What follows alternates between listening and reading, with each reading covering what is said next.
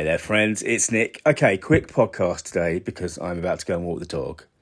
But I've got a hold of Jonah Berger's latest book, Magic Words. If you remember, Berger, I've talked about before, he wrote a book called Contagious.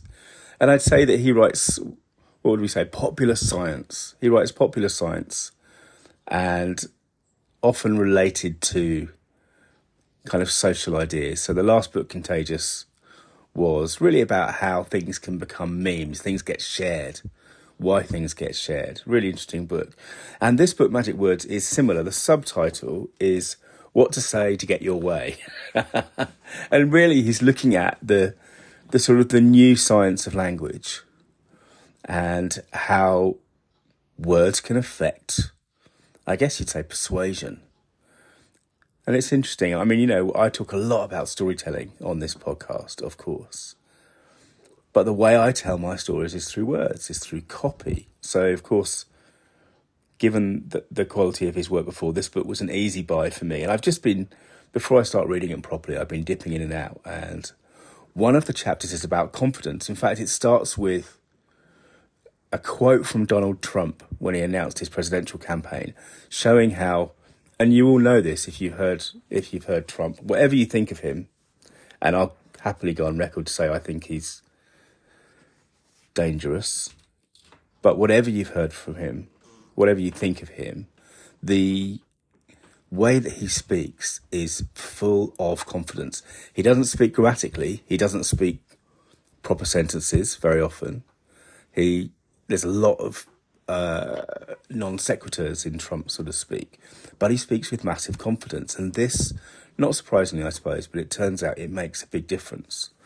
There was a guy called William O'Barr in the 80s, and this is talked about in the book, who was an anthropologist, and he studied hundreds of hours of courtroom footage from a, I think from a court in North Carolina. And what he saw was the difference between the professionals who were there the judges and the lawyers and the ordinary people, the witnesses and the accused and maybe the jury members. And even accounting for the fact that, that people who are in court every day are going to be more comfortable, when they analysed the speech patterns in that courtroom, they saw the difference between the people who spoke confidently and the people who didn't. And you know, essentially it came down to a few things. The lawyers and the judges were less likely to use formal language. They used fewer filler words like um and er. They hedged their bets less. They didn't say, I mean, or you know. They didn't say, I guess. When they said something, you know, the man was in the room they said it as a statement. They didn't say the man was in the room, wasn't he? They didn't turn things into questions either. So those four things: less formal language, fewer filler words, uh, not turning questions into statements, and less sort of hedging.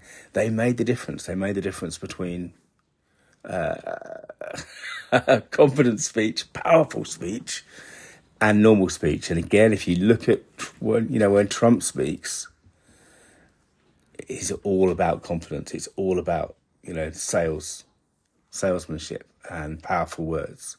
And it's one of the reasons why, of course, despite what despite what you might say, common sense, uh, he was elected president of the United States. Anyway, I really recommend all of Berger's work actually, but Magic Words, which I've just dipped into so far, looks like a really interesting book, especially if you communicate through words, which I'm assuming is most of you. Anyway, thanks for listening. I'm going to walk the dog. Remember that your story means business. And if you want to dig deeper, search online for story.business. Bye now.